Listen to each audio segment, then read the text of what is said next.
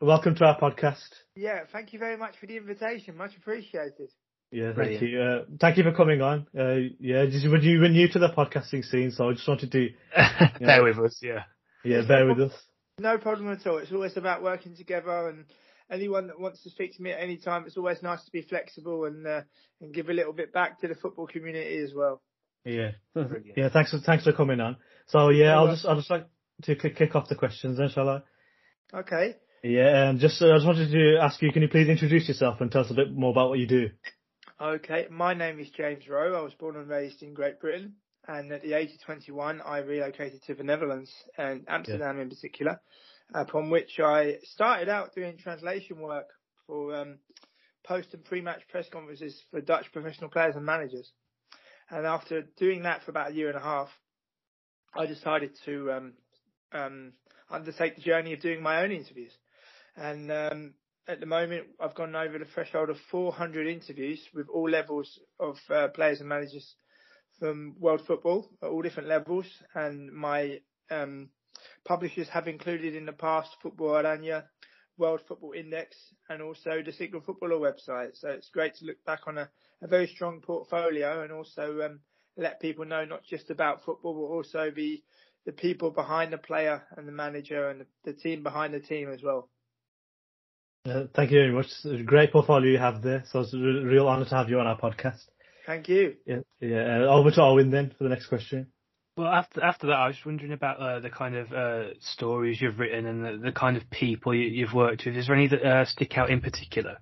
Well, it's a great question. It's also a difficult question, I must say. Um, I always say, Yeah. guys, that I have what they call watershed interviews, where things kind of go up a couple of levels. To give you an example, uh, the first major one was uh, current Portsmouth manager Danny Cowley. Um, I put, I went through the official links to speak to him at Lincoln City, and I didn't hear anything back. And then all of a sudden, one Friday afternoon, my telephone rings and I pick it up and it says, "Hello, James, Danny Cowley." Like, "Hello." Yeah, he said, "James," he said, um, "I must be honest because uh, he said I must be honest with you. I don't very rarely, if ever, do I do any kind of telephone interviews." He said, "But I've read some of your work. It's really, really good, and I'd be more than happy to help you." And then that's when I knew that the train had left the station it's always about making sure that um, you do everybody justice. Obviously, being able to interview in different languages as well is vitally important in terms of being based in the Netherlands and being able to interview Dutch players and managers in their mother tongue. There's not many British football writers that can do that, so I'm in a kind of real niche market in terms of that respect. And it's just about making sure that you're you're a little bit different than the rest. You know, you make sure that players and managers feel comfortable. There's no hidden agenda. There's no hidden angle. It's about letting people know what a player or manager has experienced. And um, yeah, I look back with great pride with the likes of Graham Potter, who's now Brighton manager, Oh wow. Viv, yeah. Viv Anderson, who was the first um, player, to, uh, black player to be fully capped by England, even though Laurie Cunningham was the first one at under 21 level. And uh, also the likes of um, Trevor Steven, who played for Marseille and Glasgow Rangers, and uh, many, many others as well. Simon Barker, you know, when I spoke to him, he was assistant chief chief executive of the PFA. So it's great to have built such a fantastic network, but it's also nice to, you know, be in a position where, to give you an example, I spoke to um, current Villarreal assistant manager Imanol Idiakez when he was um, a manager in his own right in, in Cyprus. And now he's assistant to Unai Emery at Villarreal. So it was nice Wow. to congratulate him on the WhatsApp when they secured their famous win in Turin last week. So it's nice to uh, Oh wow. keep the network going, but also be modest at all times. As uh, my main goal is to work on the media side of a professional football club one day, and I've only been doing this for what six years this coming summer, so things have gone really quickly. But it's about making sure that you you keep going and you keep working hard, and what will be will be. Brilliant. Yeah, brilliant. Fair play because you know you've you've you've got you're in that niche market and you've got contacts with really top players and coaches. Like as I've seen on your portfolio as well. Mm, thank you And, very and much. you, yeah, and as you, as you just said, like you've got uh, contacts.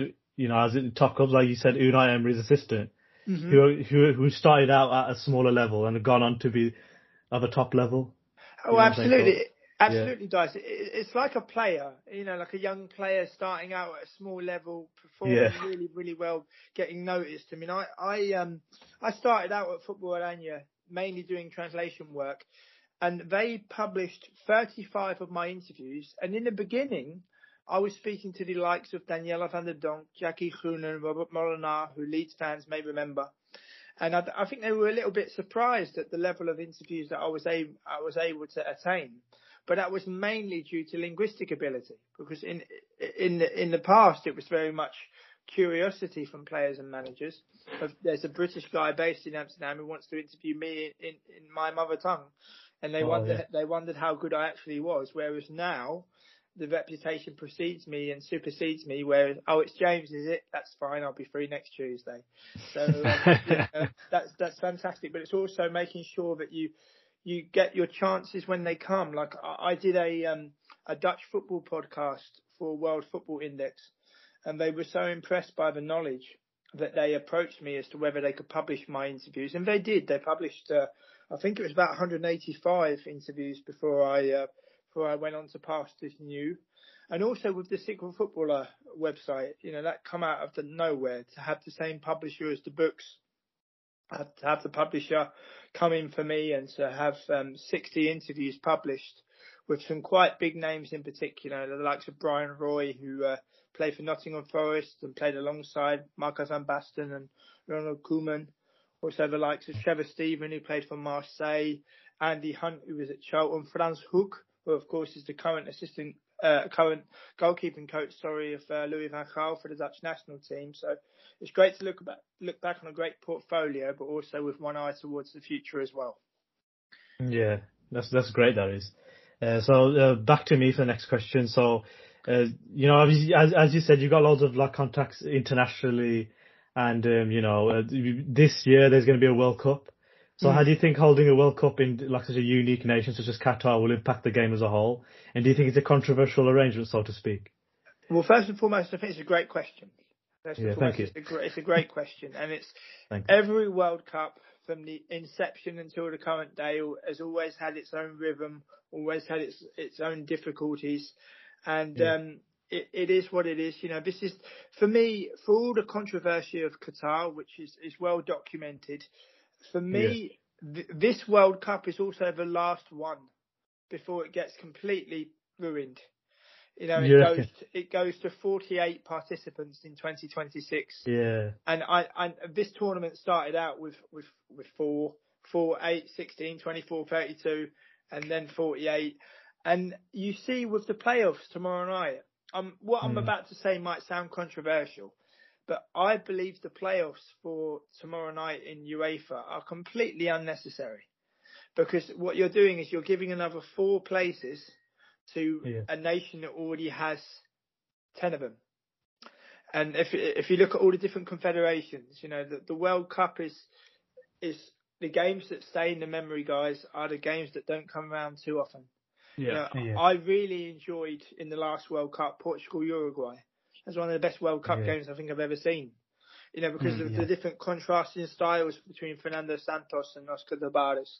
Going back into the history as well with my first ever World Cup um, in, in 1990. I, I was a little bit too young to consciously remember what happened in 86 but remembering England with Cameroon and the likes of Cyrille Makanaky and Omam Biyik and Thomas Nkono, these are names that live in the memory because it's something that you don't see very often. And um, so I think it's going to be a very, very interesting World Cup. I think the heat will play a massive factor.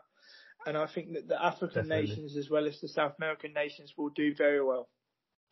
Yeah, that's very true indeed. Uh, it's going to be a very you know different one in terms of it's, it's the first Arab country to host it as well. And I feel yeah. like it's uh, lucrative factors are definitely something that has kind of been a charger for that. Mm. And also, also going on to another issue within sport. Owen, do you want to take this question about sports washing? Yeah, yeah. I just I just wanted to ask um, what you thought about um, the term sports washing, and, and do you think it's uh, becoming more prominent in, in the game of football uh, with uh, Manchester City and in recent years with um, Newcastle being purchased? Well, I, I think you see how the landscape of football has changed you mm. know, where you see, mm. particularly in England, you see um, it's, it's it's a massive attraction, and clubs yeah. can make progress extremely quickly. You know, for for those of us that are old enough to remember uh, Manchester City Gillingham in the um, in the late nineties, back in 1999, where if Gillingham would have got promoted and Manchester City hadn't have done, would they be in the current position they are today?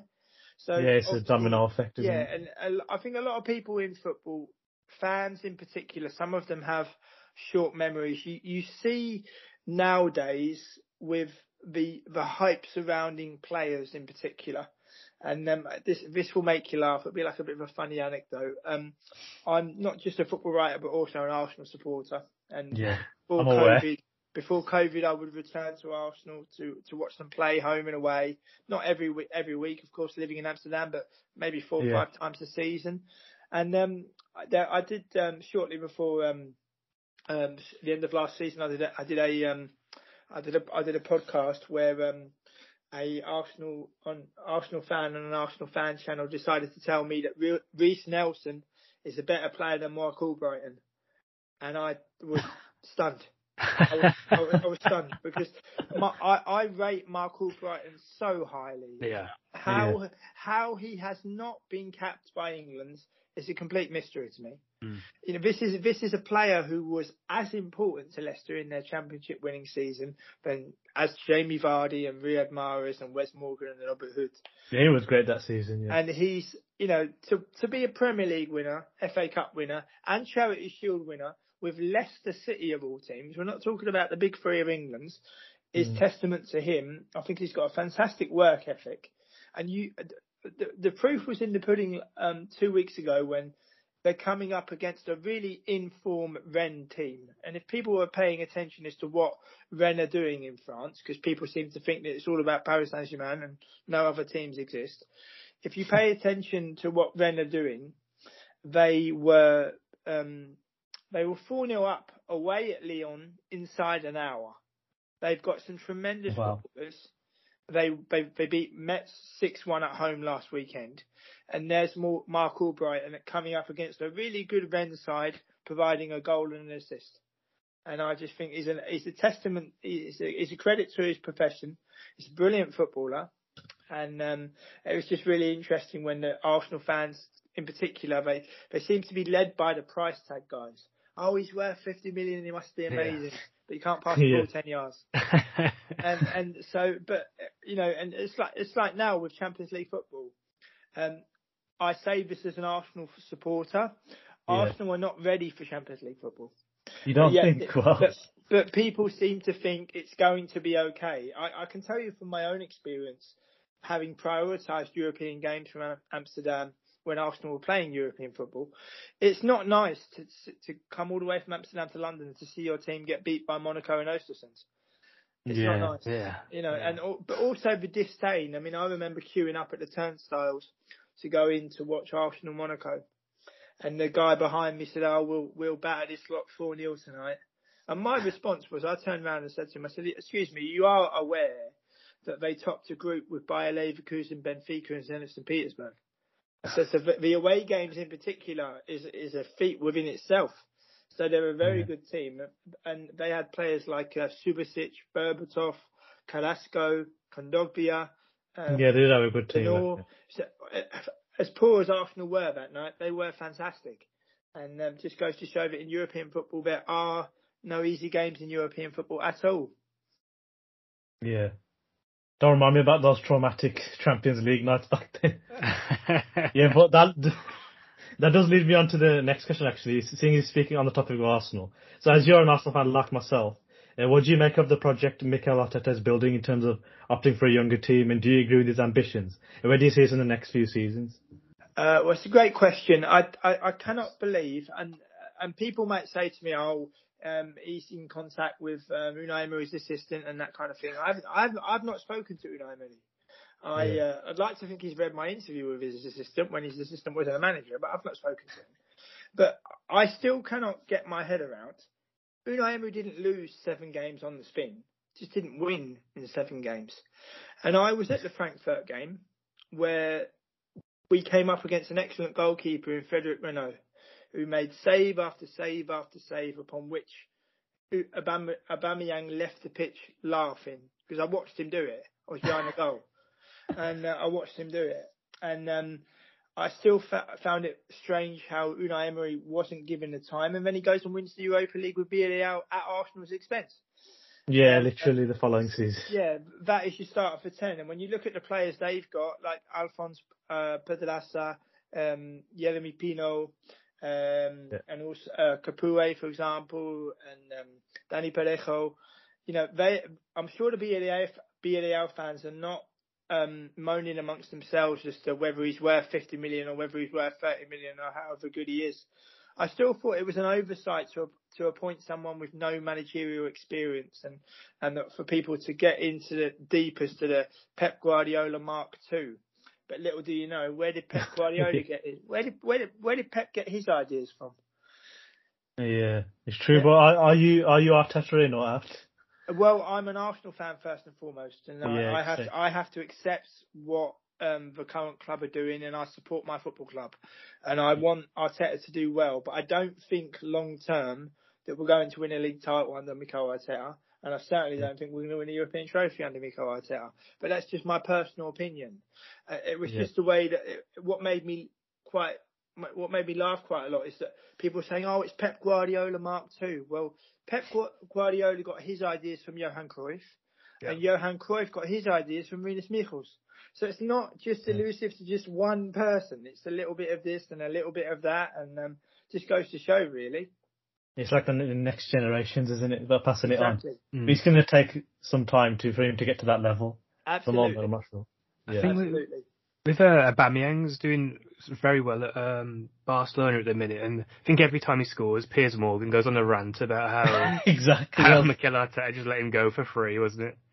So we're doing well without him. I think he worked out well for both parties. Yeah, right, you know? He's doing well. We're doing well. So well, if, if you look at, if you if you study his history, I know Arsenal fans don't like to do this, but the clue the, the, clue the clue is in the history.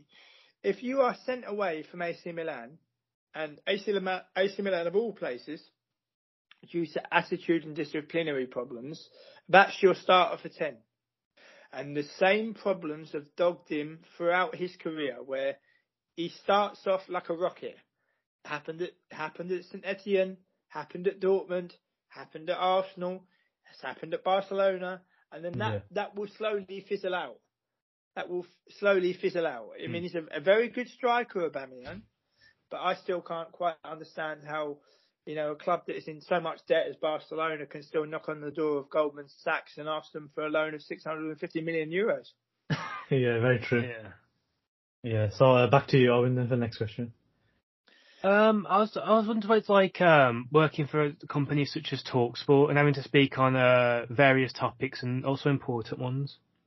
Enjoyable. It's very yeah. enjoyable, and um, but there's also a little bit of pressure and excitement to make sure that you uh, that you get everything right, mm. and always having to give that nugget of information. I think the last biggest uh, news that I had to break was obviously Philip Cocu when he um, became Derby County manager, and it was nice to elaborate oh, yeah. on his time at PSV Eindhoven and um, and obviously his time as a player, you know, and what he achieved in terms of leadership and the, the the people were very professional. Also uh, with the Dutch national team against England in the Nations League, that was that was a a nice game to cover and to preview because it when England played the Netherlands, I, I, was born in London. I speak I speak English with a with a London accent, but I I've lived almost two decades in the Netherlands.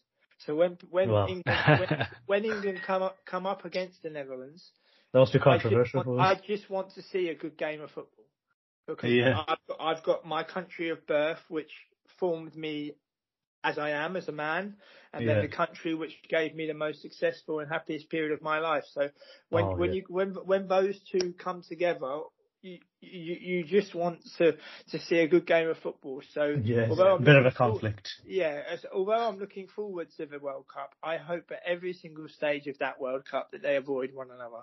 But I know I know I know at some point it could well be a, a round of 16 game or a a quarter final, but we'll just have to wait and see.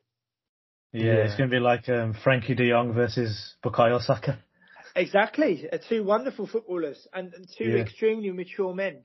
You know, uh, yeah. wise wise beyond their years. I mean, Bukayo Saka you know, giving his chance by Unai Emery, which a lot of people forget. Forget. Yeah, it's true. So so chance. mature and and and and the, the Euro 2020 final as well. To have the courage to stand up and take a penalty in a European Championship final at the age of 19 it Yeah, is exactly. nothing short of incredible.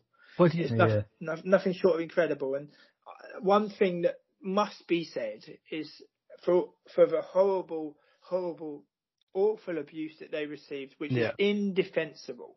Exactly. What I don't understand is people giving that abuse. Did they not look at the images of Southgate beforehand, where he spent all of 15 seconds trying to double check and convince players to take a penalty in a European Championship final? Even at amateur level, they wouldn't spend 15 seconds.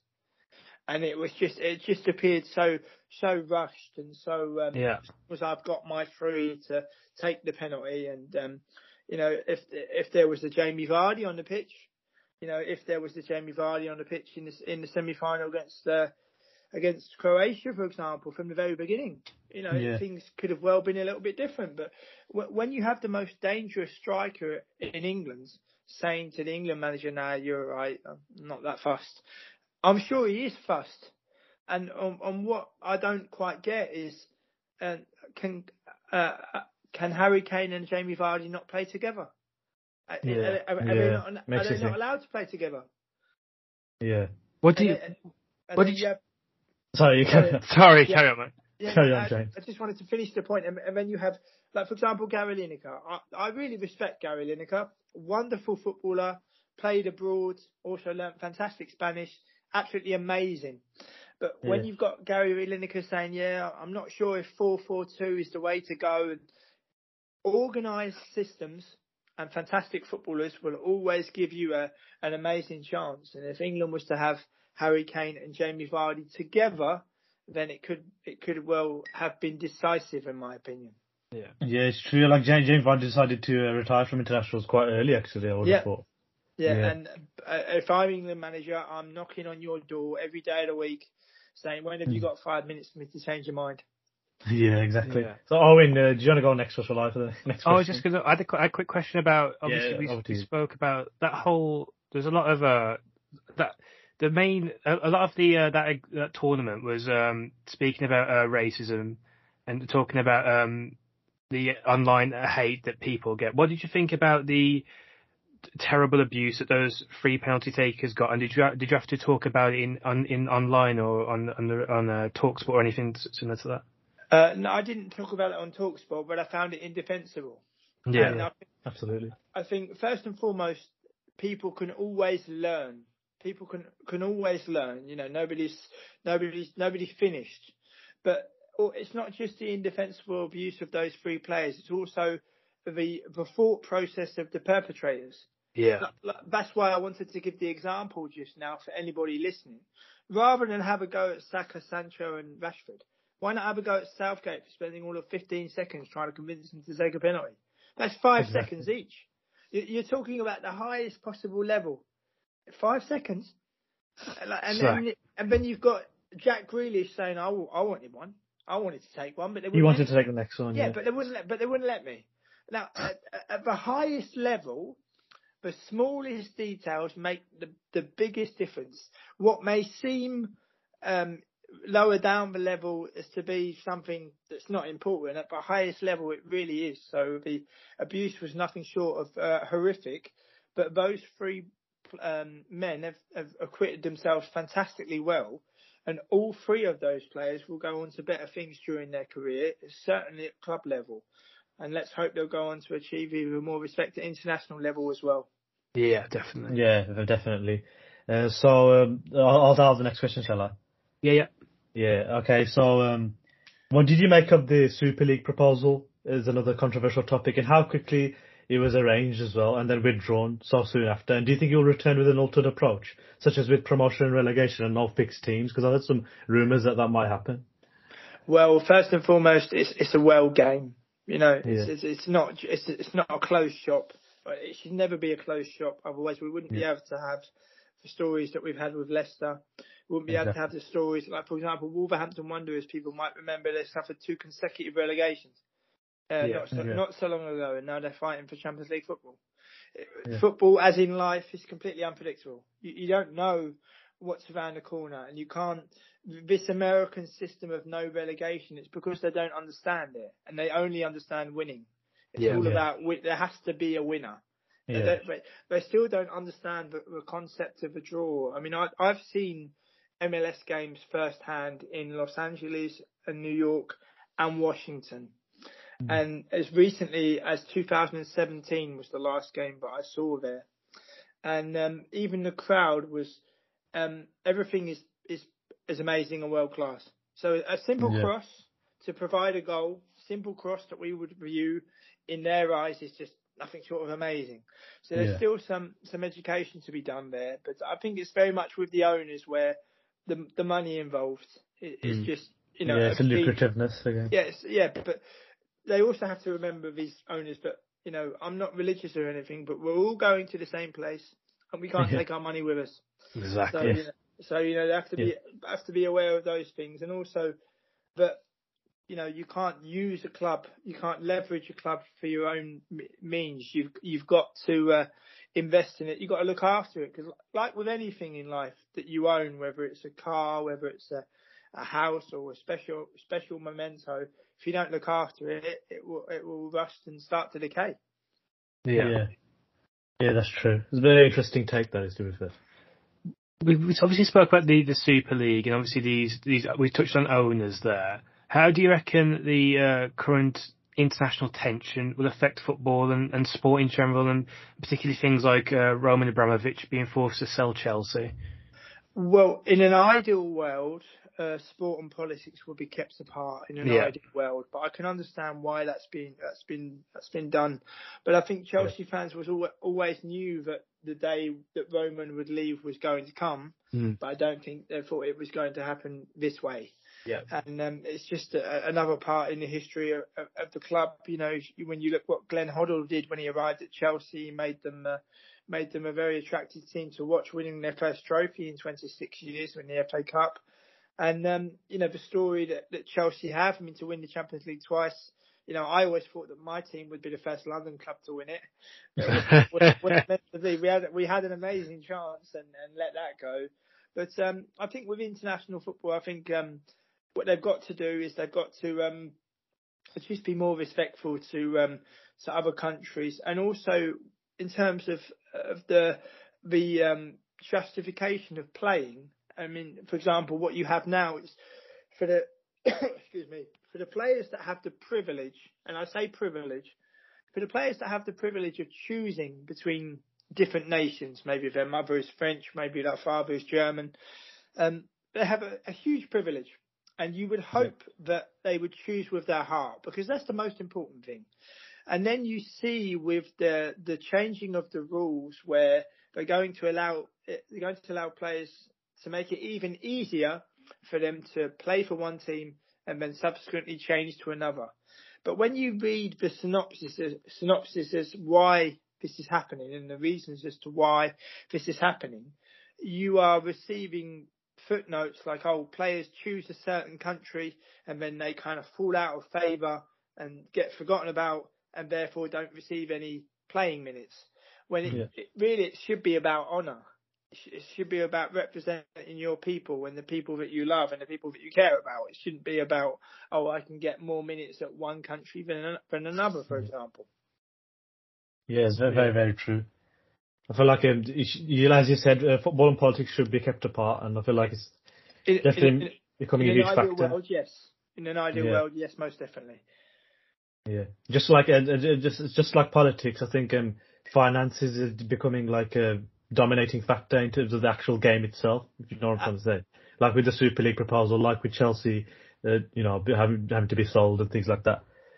Absolutely, absolutely. And I always say as well with England they've had Capello and, and Eriksson as, as foreign managers and people Yeah. said, oh, that's okay, that's all, all right. And uh, everyone has their own opinion. But I always say to people that advocate that, um, how would you feel if you had a foreign prime minister? How would you feel Yeah. if you had Macron being prime minister of Great Britain? If you had Yeah. uh, uh, Olaf Scholz being um, uh, Germ- being in the um, the French prime minister, for example? You know, same same thing. You know, when you are Yeah. a national team manager, you are the um, you are the figurehead of that country in terms of national football, and and and if you are if you come from outside and you have no command of the local language of the local local culture, it can become very difficult. You you see a fantastic breakthrough moment with Senegal. Aliou Aliou hmm. Cisse was in charge for eight years, and he built that Oh, yeah. side, and they've won the African Cup of Nations. It's, a, it's a fantastic story, and you hope that the rest of Africa will look at that now and think, oh, you know, maybe someone from our own country is the way to go in that respect. Yeah, he's a national hero in Senegal as well. Yeah. And it's also a fantastic uh, incentive um, and a fantastic example for the next generation. Yeah, definitely. I think I think it's about staying true to your values and Mm, yeah, absolutely. being patriotic and speaking about nations. as well. Absolutely. Yeah. So over to you, Owen, again. Um, coming back to the um, the, the Netherlands connection, are there any examples of uh, sports washing in, in those kind of clubs, or or is there fact is there racial um, disparity in, in those leagues?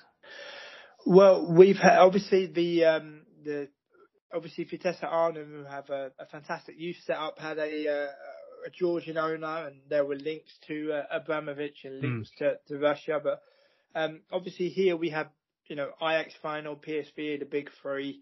AZ Alkmaar and Vitesse are the two clubs that have made the most progress in recent years. FC Utrecht have fallen away, and um, in terms of um, any disparity, they do make a massive um, effort to make sure that the education of young players, uh, Mm. and having spoken to many young players that have come through the Ajax Youth Academy in particular, they are taught from a young age to respect their fellow teammates, to respect their coaches and their opponents and the referees, so that there's no um, there's no um, arrogance in terms of thinking that they are better. You know, they are Yeah. strong. They are stronger together, and the the, ma- the massive key to that is also is also education. You know, we, we- we live in 2020 and the world has changed and, and things develop, but education is the most important thing in that respect. Mm, Yeah, hundred percent. Uh, shall I just have the next question? Yeah, of course. Uh, okay. Um. So.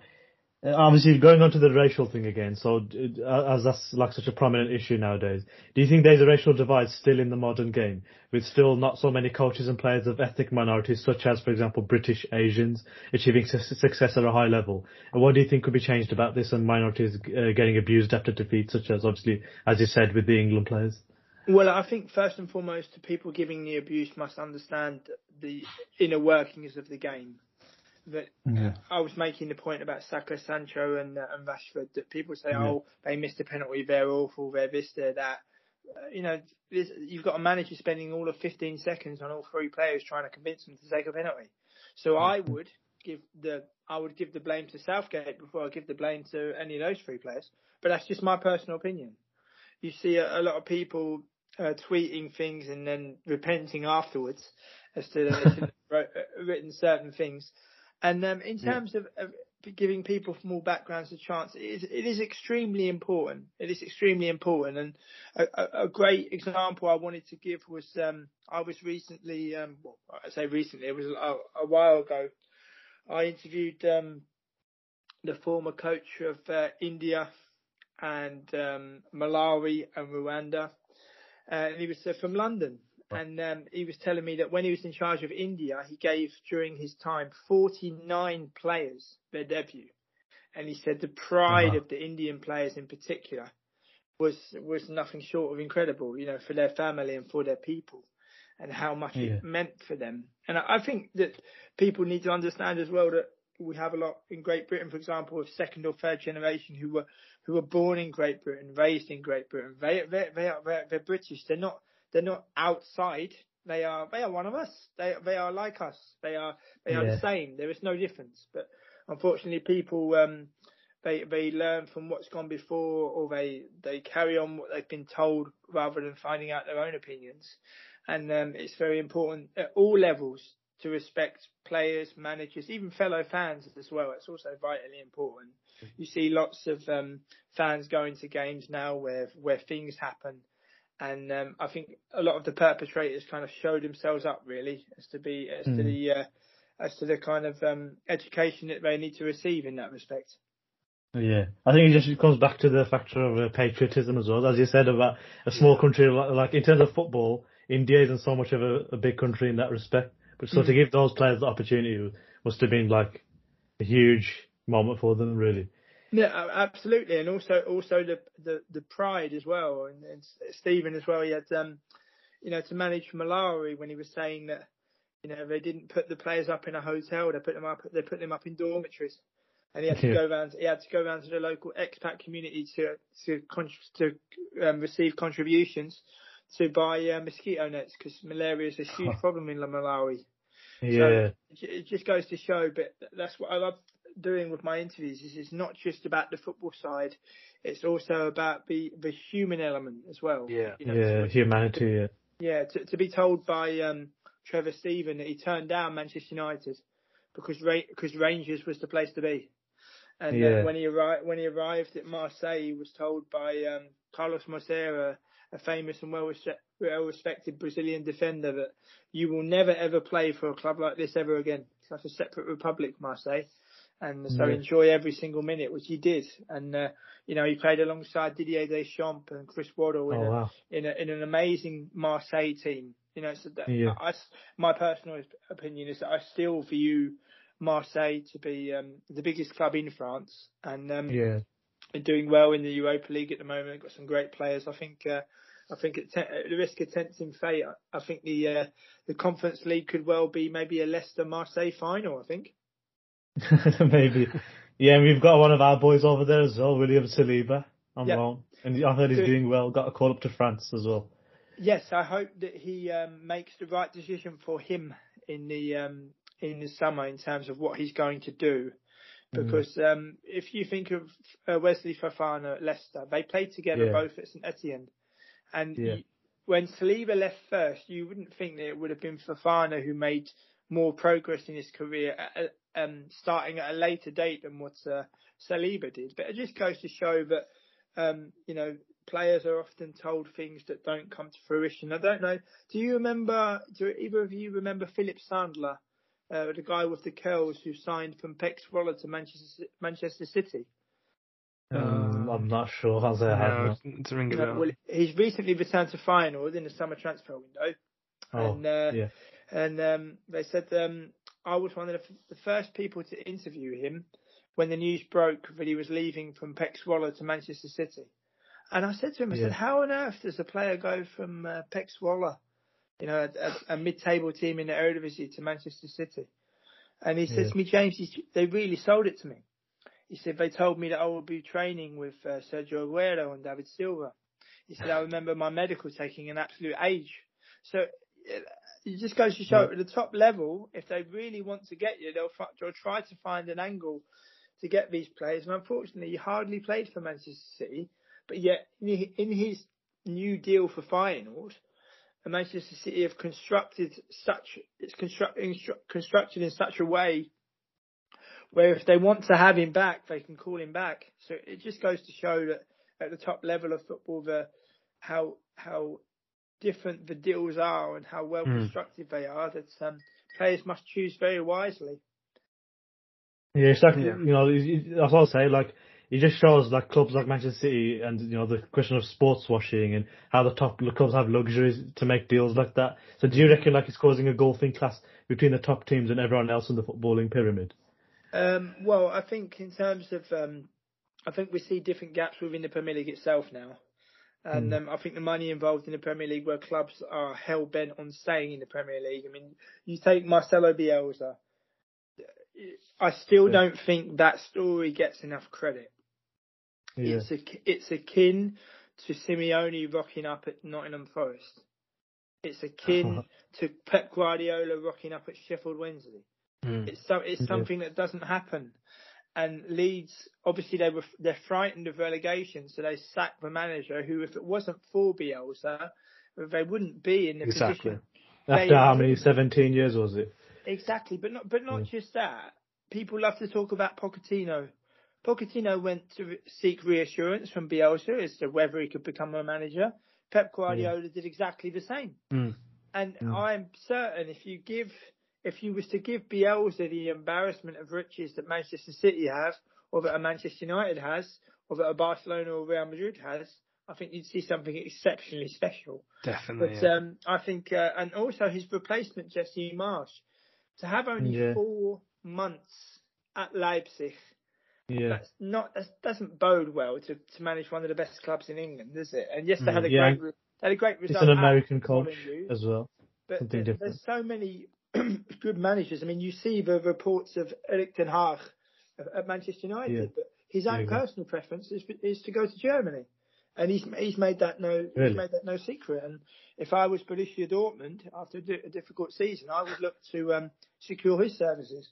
yeah. Yeah, and there might they might be uh, getting rid of Erling Haaland as well. So that's probably Well- what would want to get someone like that as a manager.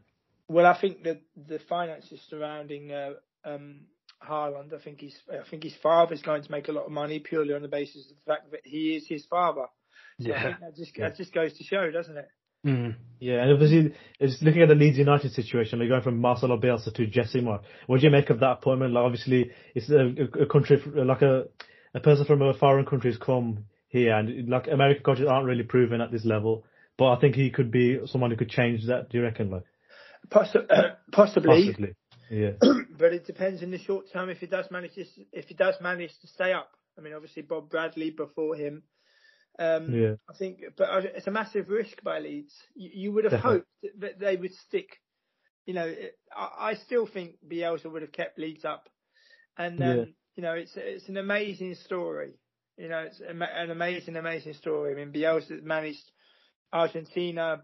I mean, there's a, there's a famous um, story about Javier Mascherano where you know he's playing. I think in the I think in the, the second team of a, a mid mid table Argentinian team, and Bielsa calls the manager up and he says, um, "You've got a player called Javier Mascherano.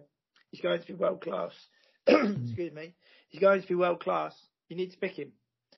And the manager said, "Who who are you? I, I don't." I don't and then, and, then, and then and what happens? He goes on to have an absolutely stellar career. yeah. Yeah. So I, I think that Marcelo Bielsa has been exceptionally hard done by, and I hope Leeds don't come to rue their decision. But you know, football has also has also shown that if you stick if you stick with your manager and you give him time, and it, there's a great quote from Arsene Wenger where he says what what's wrong in the modern day football, and I, I agree, is that people appear to be too um, frightened to make decisions that might not be popular you know, Yeah. to stick to their beliefs. You know, if a player's worth 150 million pounds, he must be amazing. But you know, they don't look. Can he pass? Can he dribble? Can he shoot? You know, and um, Hmm. it's about sti sticking with um, with managers. And for example, Frank Lampard. Frank Lampard, in the first instance, in, instance, guys, looked odds on to become Ipswich manager. And then it, when he had when he had the job interview at Ipswich, his uh, his information that he gave to Harry Redknapp was he was unsure about the Ipswich job because they've got no money. And then he ends up at Derby with Mel Morris, who have got a lot of money. So it, it just goes to show. But um, yeah, I think it's important to always give managers time. And I wish Arsenal would have done that with Unai Emery, but it wasn't meant to be. I have to respect what it is with Mikel Arteta as well. And Mhm. also, how many football managers are out of work? There's hundreds of them Yeah. hundreds, hundreds of good football managers that don't have a job, and Yeah. um, so it, it just goes to show. But I think it's important for clubs to, to stick by their managers and um, and and show be be courageous in that respect.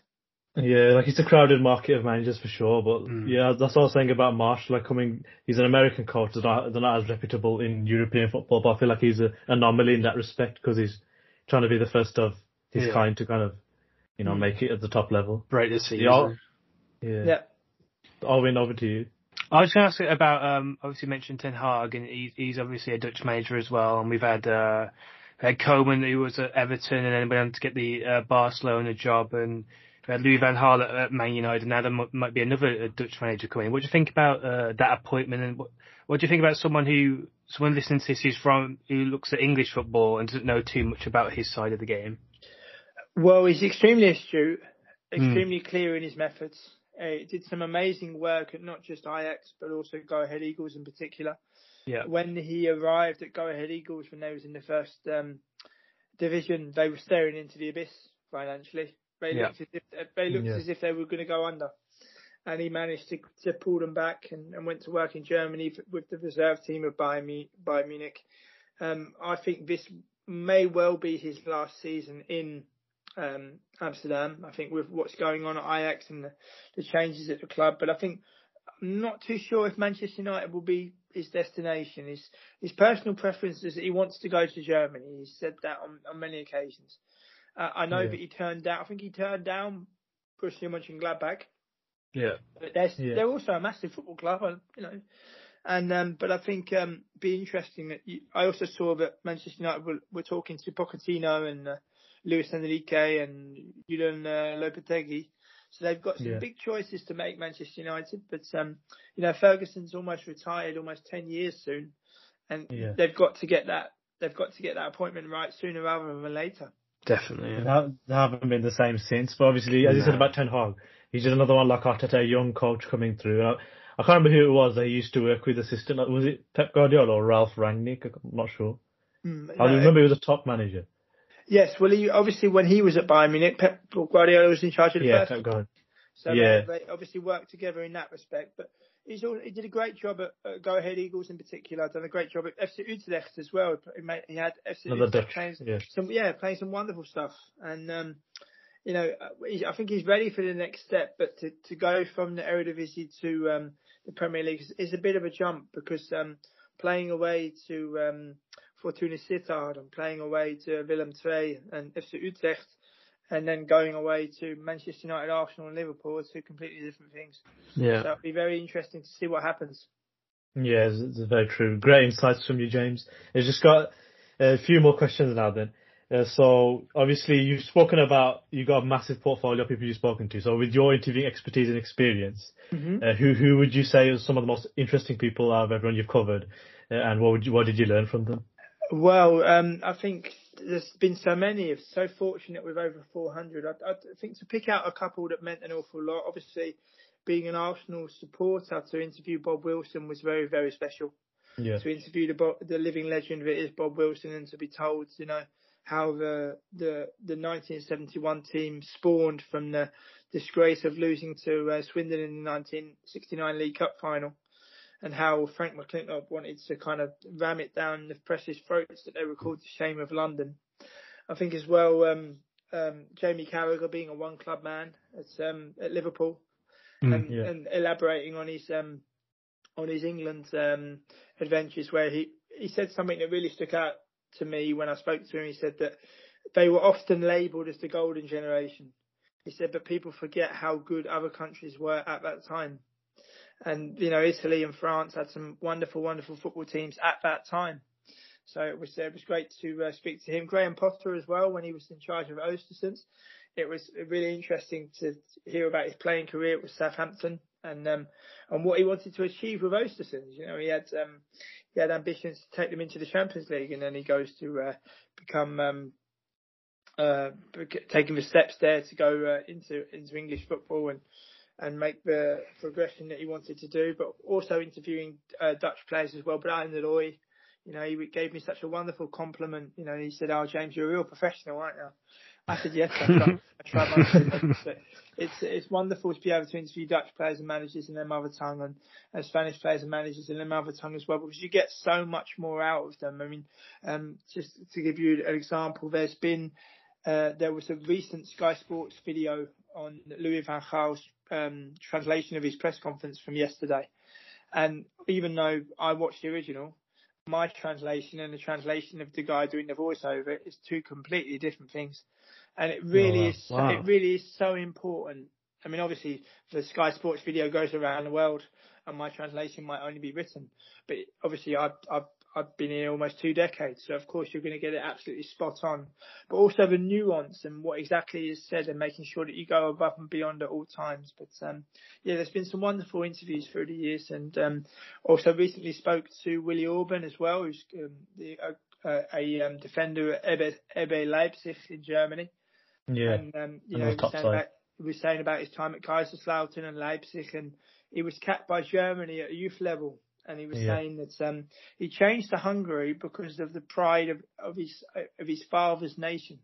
You know, Yeah. to make his to make his father proud. And he was saying Yeah. that they was in a uh, they was in a group of death in the Euros, and they did very very well. Very well, yeah. And um, yes, there's lots and lots of different ones, but always nice to look back on a great portfolio and, uh, Mm. and and looking ahead to the future. You know, I look forward to hopefully working on the on the media side of a professional club one day. You know, helping Oh, with yeah, definitely. translation that needs to be Same done. here, same here, James.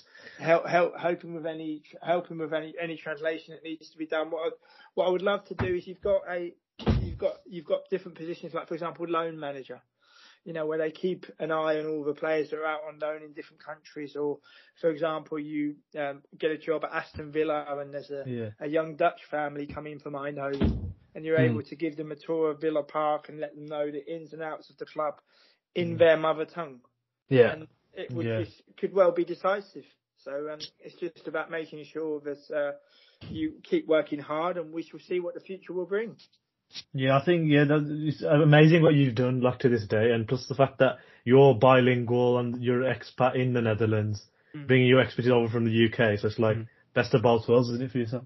Ab- absolutely, but also it's very important to remain modest at all times.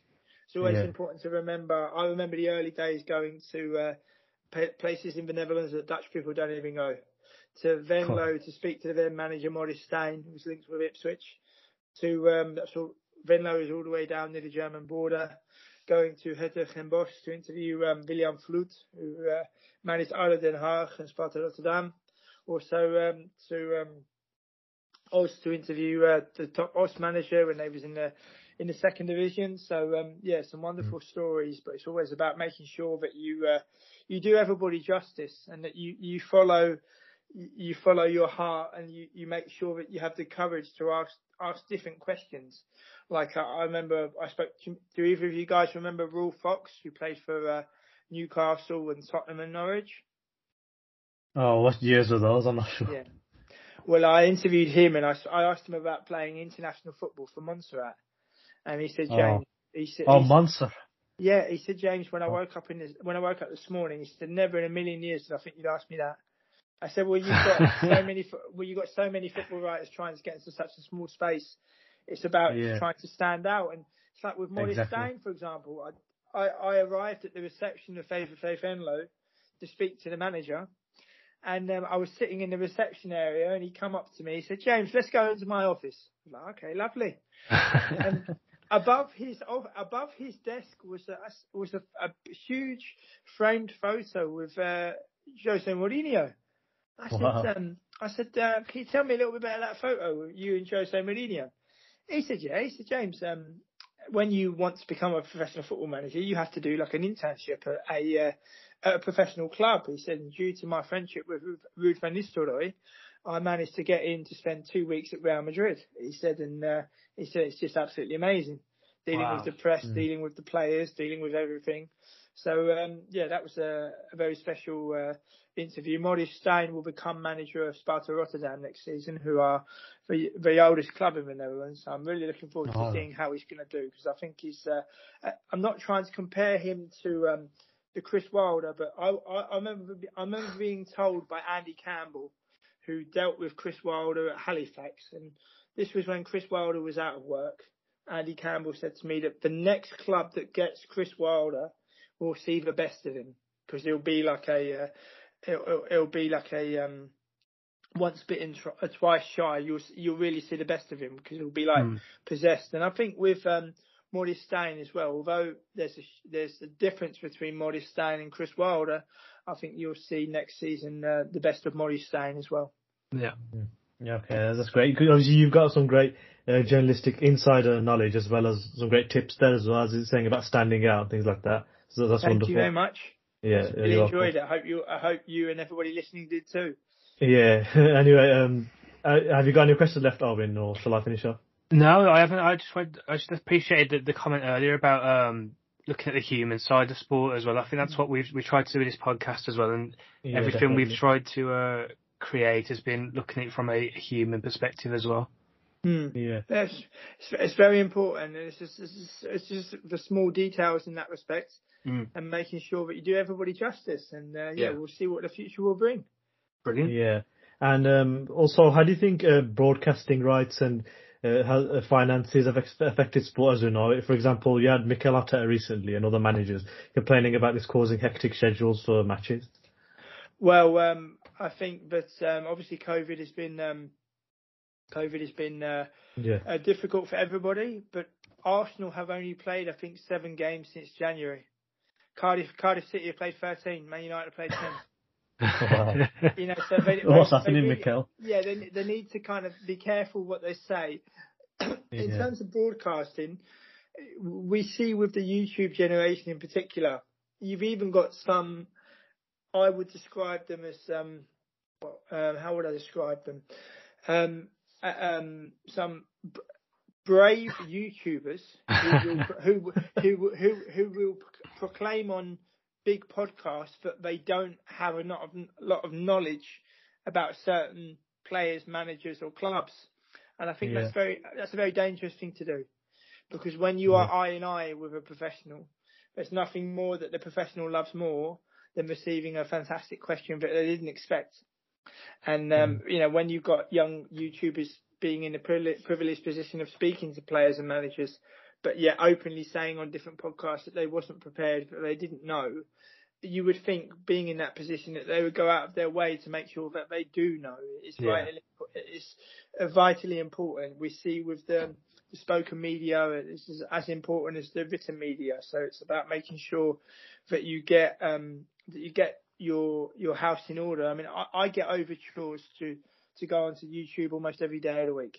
And I mm. try to explain to people that it would take away from my interviews because when I interview Dutch players and managers, I don't speak to them in English. Everything's done in Dutch. When I speak yeah. to Spanish players and managers, I don't speak to them in English. Everything's done in Spanish. And to yeah. translate it into English in a written sense takes a very, very short time indeed. So, um, yeah. whereas in a, a, YouTube sense, only one particular country could enjoy it in the first instance, and you want everybody to be able to enjoy it. Yeah. Yeah, it's a good angle to look at it to be fair. Hmm. Yeah, so um, I've got one final uh, question. Obviously, we're just speaking about the humanitarian side of sports, so not just hmm. obviously uh, you know, the playing side of things as we have done. So, uh, what, uh, what do you make of the controversial anti-vaccine movement within sport, such as with Novak Djokovic's reluctance and to sacrifice his you know, competitiveness in playing tennis due to it? And how do you think the COVID pandemic has impacted sport overall going forward? I think it has impacted it a lot, especially financially. Yeah. But you, you, you, all you would hope is that they would give the sports uh, man or sportswoman um, the responsibility to, uh, to take responsibility for their own actions. If they yeah. do not wish to be vaccinated, that is their choice. Yeah. If they um, if they do want to be vaccinated, that is also their choice. You know, people have to take responsibility for what they do. And uh, but as you say, the, the politics creeping into different things. I mean, no, nobody Again, saw yeah. nobody saw um, foresaw a situation where um, we would be in this position and but hopefully yeah. we're coming out of it now. And you would hope yeah. that people would learn the lessons as well. Just just learn the lessons, and and next time a pandemic breaks out, close the borders worldwide yeah. in one month. Yeah. And exactly. only have re- and only have repatriation flights, and then compensate the people on re- repatriation flights, and educate those people as to what's happening. But um, obviously, um, you'd like to think they'll learn for the future in that respect. Yeah, I think we are so, so excited to come back with it, especially with this season, fans coming back to grounds and yeah. finances not affecting things like transfers things as much as it did the last mm. two years. Absolutely. So that's all. Yeah. Was, sorry, what were you saying, James? Carry on. No, absolutely. It's very important. And also with, with transfers, you know, lots of fans, particularly Arsenal fans, oh, he's yeah. only worth 30 million, it must be rubbish. We need to understand that some fans need to understand buying is not the only solution buying yeah. is, is not the only solution. You know, it's always best to use your youth academy. It's always best to make sure that you can you can give young players a chance. I mean, if you look at um, Luke Ayling, for example, scored the winner at Leeds, came through at Arsenal. You know, yeah. um, many many players as well that, that didn't quite make it that, that have gone elsewhere. It's also important. But um, you know, don't be led by the price tag. The price tag is just a, a pure indication and a sign of the times. So, you know, it's about supporting players through thick and thin. And also, like me with Marc Albrighton, he's one of the best footballers I know. and I've he's Mm. one of the best I've seen, especially in the modern era, in terms of hard work, hard work, dedication, and effort. He's an absolute credit to his craft. Mm. But he has not Yeah. one single England game, not one single England cap, which is That's ridiculous, isn't it? It is Yeah, considering considering what he's won and what he can still do. And um, you know, he's a brilliant footballer. Credit to his craft as well and his profession. But I always say to people, uh, regardless of age, regardless of background, if there is a player that you like, that you really rate, and you think he's brilliant or you think she's brilliant, stick with him. Stick with them. And if if people say to me, oh, if people say to you, oh, they're rubbish, forget about their opinion. It's your opinion that counts. And if you follow a player and you think he's really, really good, then stick with him or her and watch their career grow. And then you can always be, um, you can always be vindicated at the end in that respect. Yeah. Yeah, excellent. So um, that's all from me. Anything from you, Owen, to close off? No, I just wanted to say thank you very much for your time. We really do appreciate it. You're more Yeah, than thank you very much, James. And I look forward to speaking again in future. Yeah, Definitely. definitely. Very uh, insightful and interesting podcast there Yeah, from you. really appreciate Thank you. it. Thank you very much. You're more than welcome. Look forward to next time. Yeah, next time. Yeah, Thank you. Bye. Thank you. Bye Bye. bye.